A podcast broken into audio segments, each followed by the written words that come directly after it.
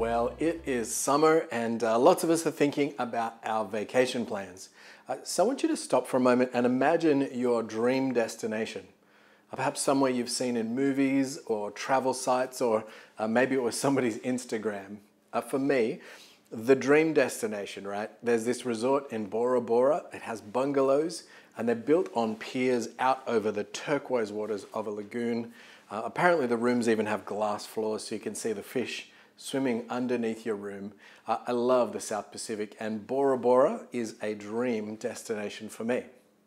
Uh, dream destinations, I wonder where yours is. Uh, sailing in Croatia, perhaps, scuba in the Maldives, safari in Africa, perhaps surfing in Australia. Uh, I enjoy that myself. Well, we love vacations because we picture ourselves in these idyllic settings, and thinking about it is almost as satisfying as being there. Well, not really. But we set up all these expectations in our minds of what the place will be like, uh, what it'll be like to rest, uh, what it will do for our relationships. Uh, that's the dream, I think. So now I want you to think about your dream church. What would that be like? What, what expectations do you have for a church? Well, that's what we'll be thinking about this morning as we open the Bible so stick around and we'll find out what it says about the perfect church in just a moment.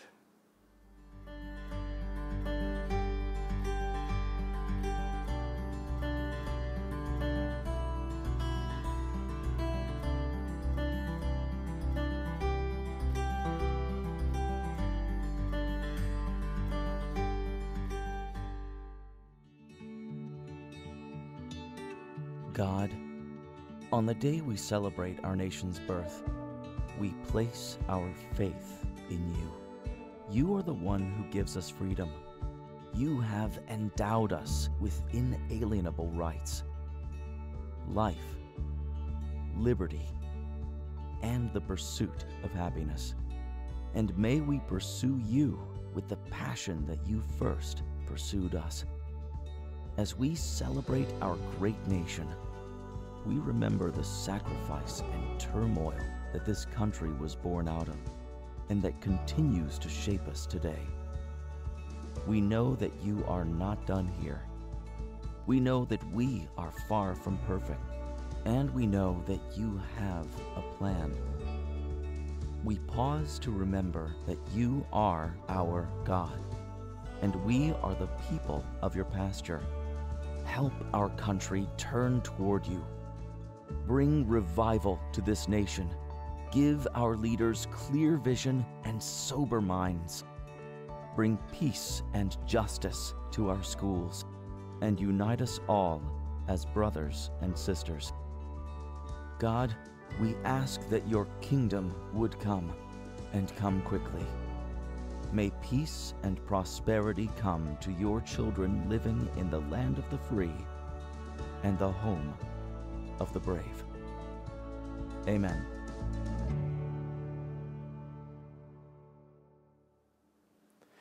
Well, good morning and welcome to Yountville Community Church. My name is Dan Bidwell, I'm Senior Pastor here, uh, and it is so great to welcome you to church today.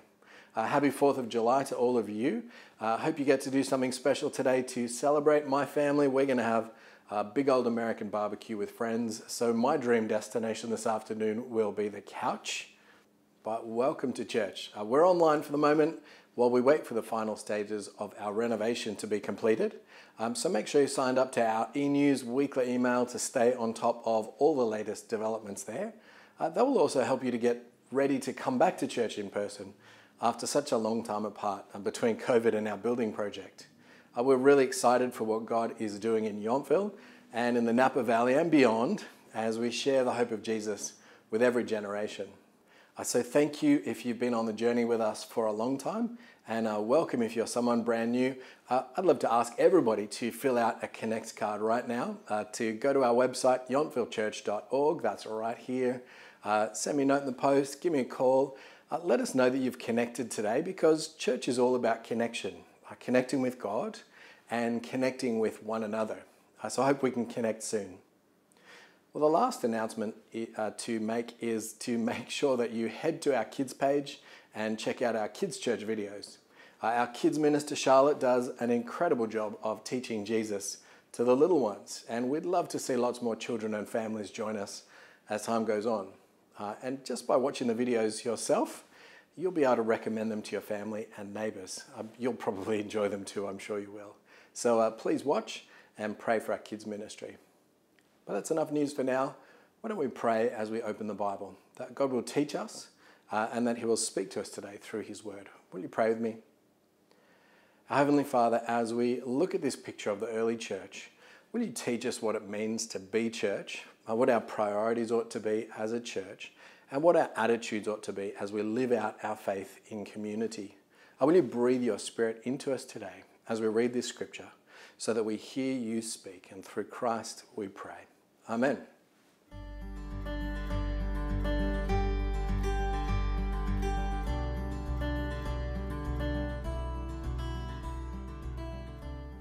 So, what would the perfect church look like? If you had to picture it in your mind, what, what would it be like? What makes for a great church? Uh, is it teaching? Is it music?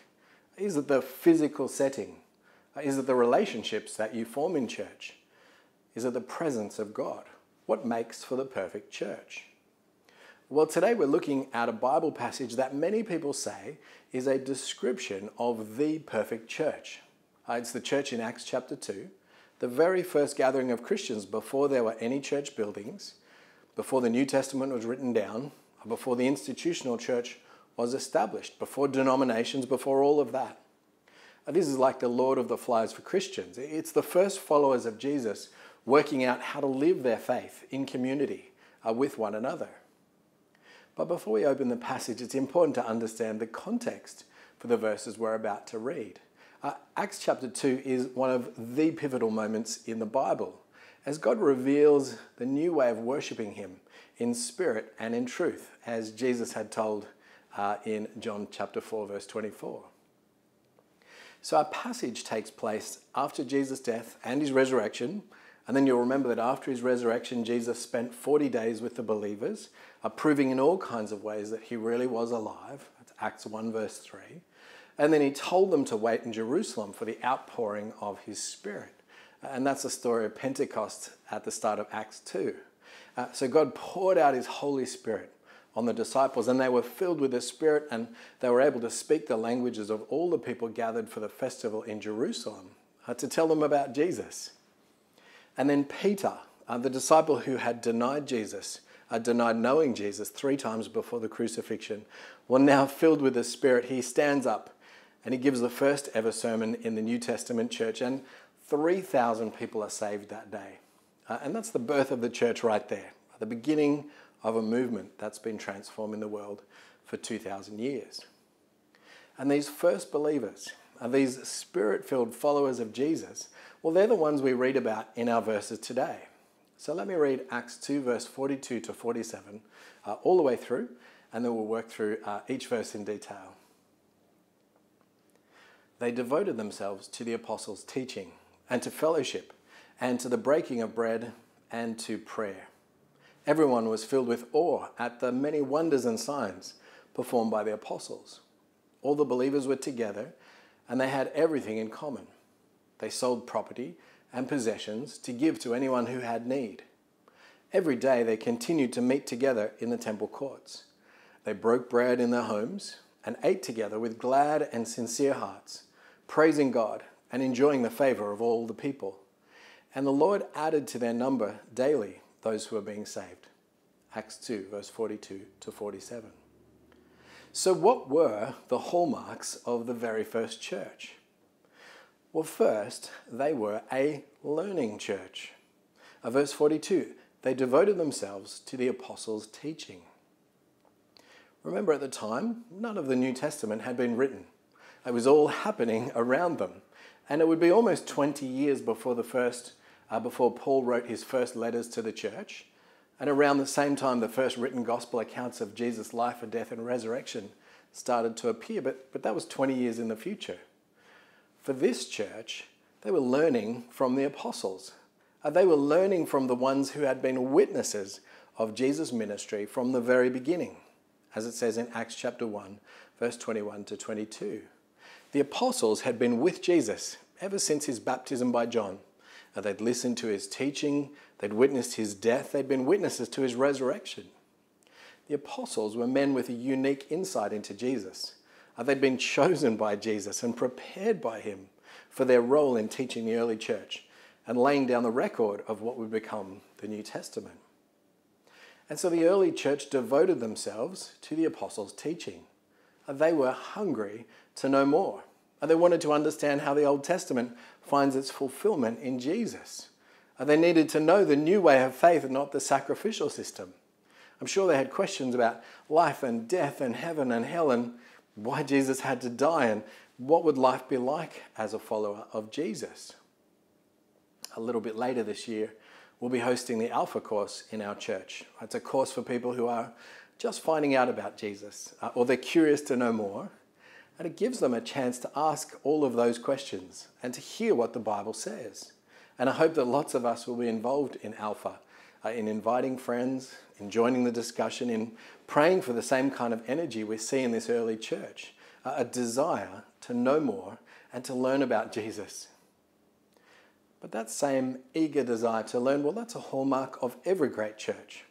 A hunger to learn from God's word, uh, to learn from the Bible, hunger to listen to what God is saying, a thirst for Jesus and his astonishing teaching, and a desire for the Holy Spirit to apply that teaching to us, changing us, growing us, stretching us, and shaping us into the people that God is making us for all eternity.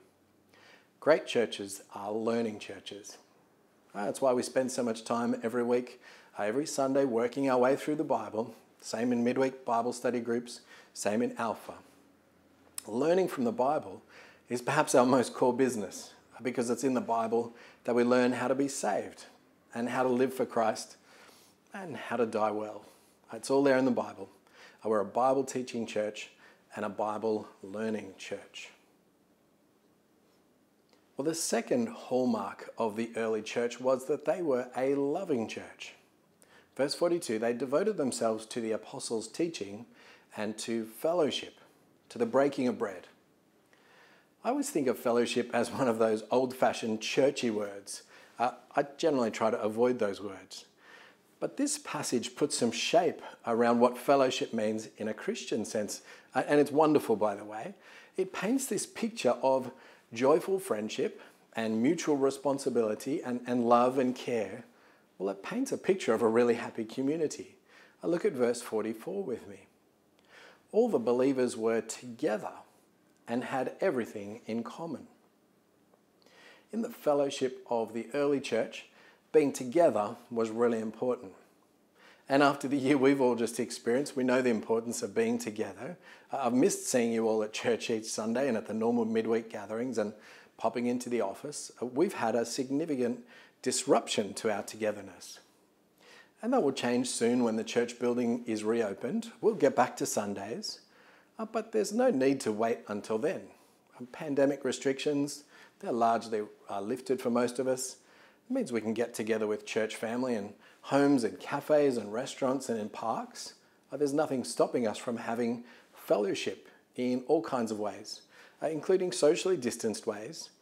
So I hope you don't wait for church to reopen before you reach out and rekindle some of those relationships uh, that might have dwindled over the last year or so.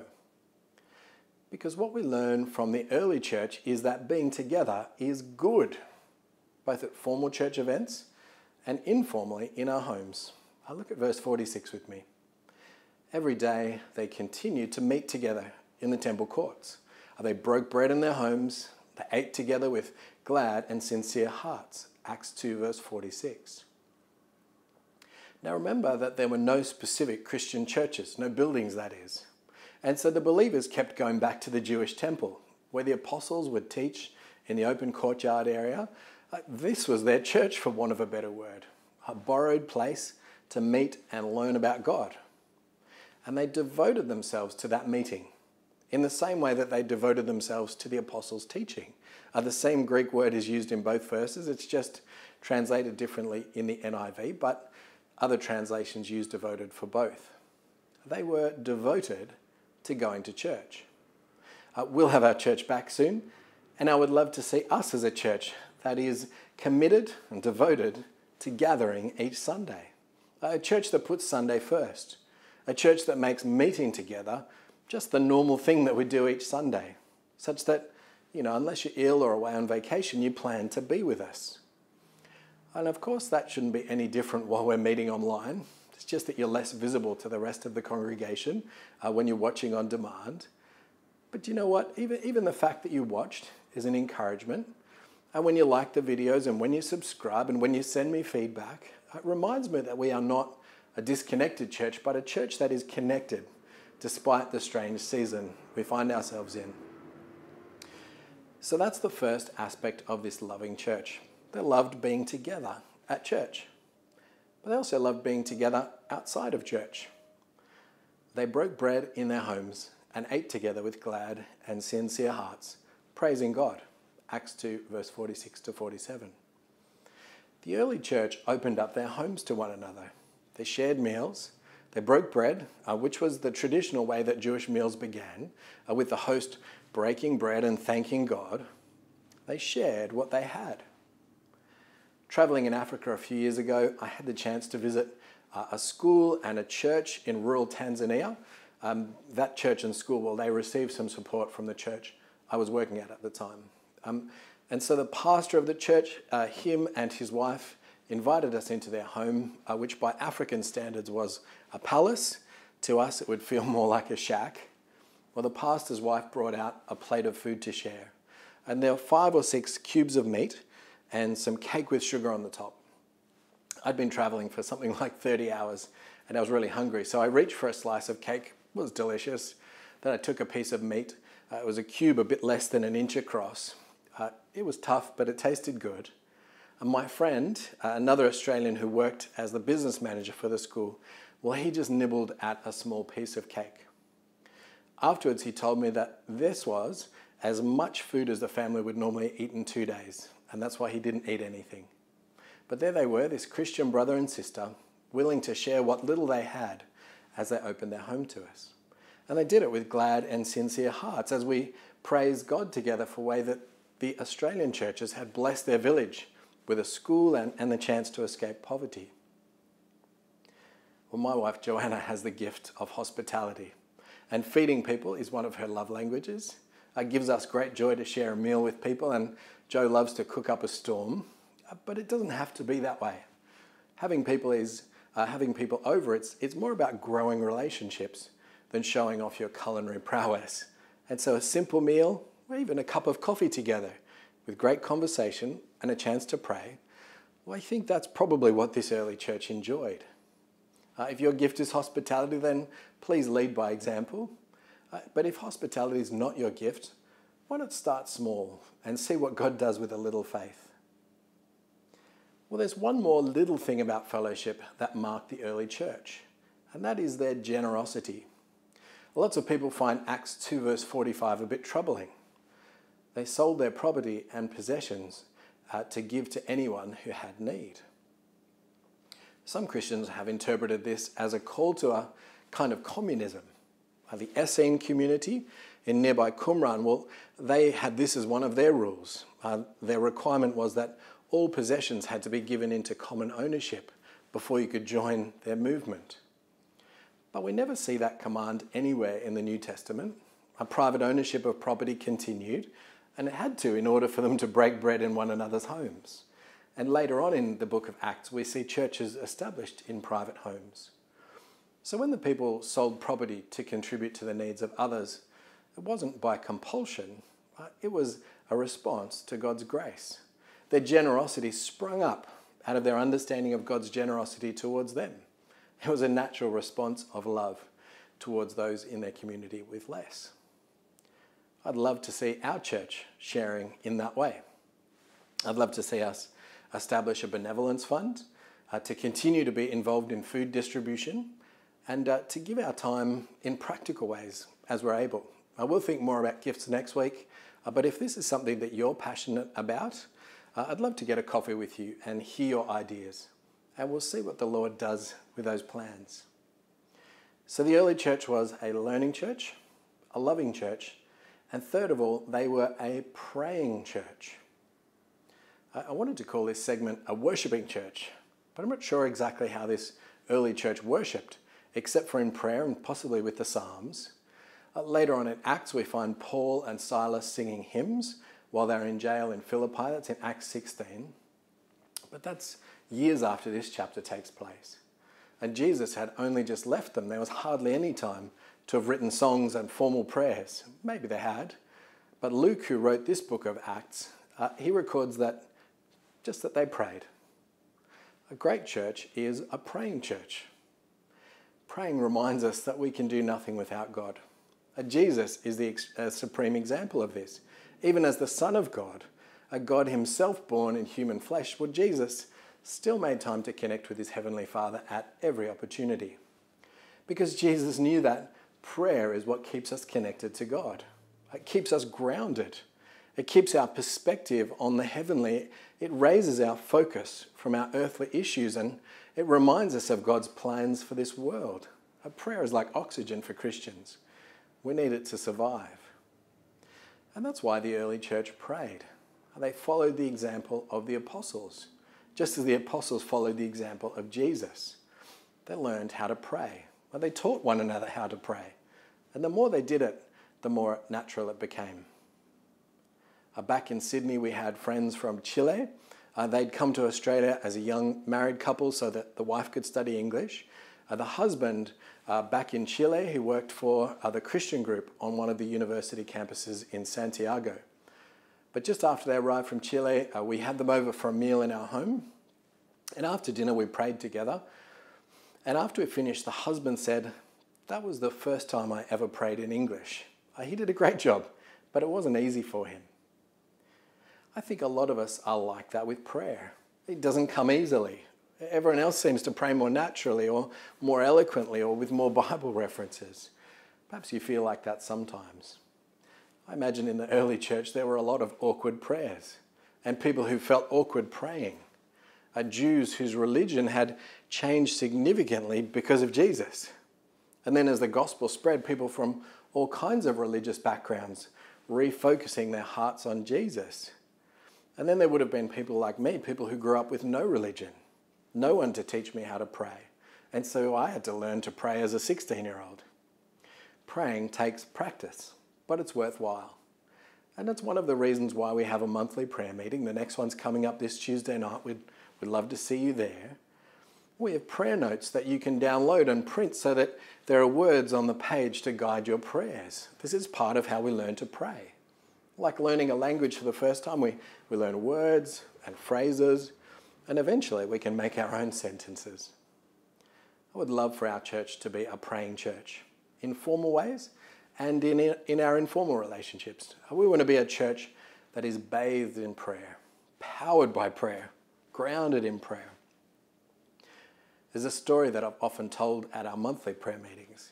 It's about the famous 19th century uh, English preacher Charles Spurgeon. Uh, the story goes that several college students went to visit his church in London in order to hear this famous preacher preach.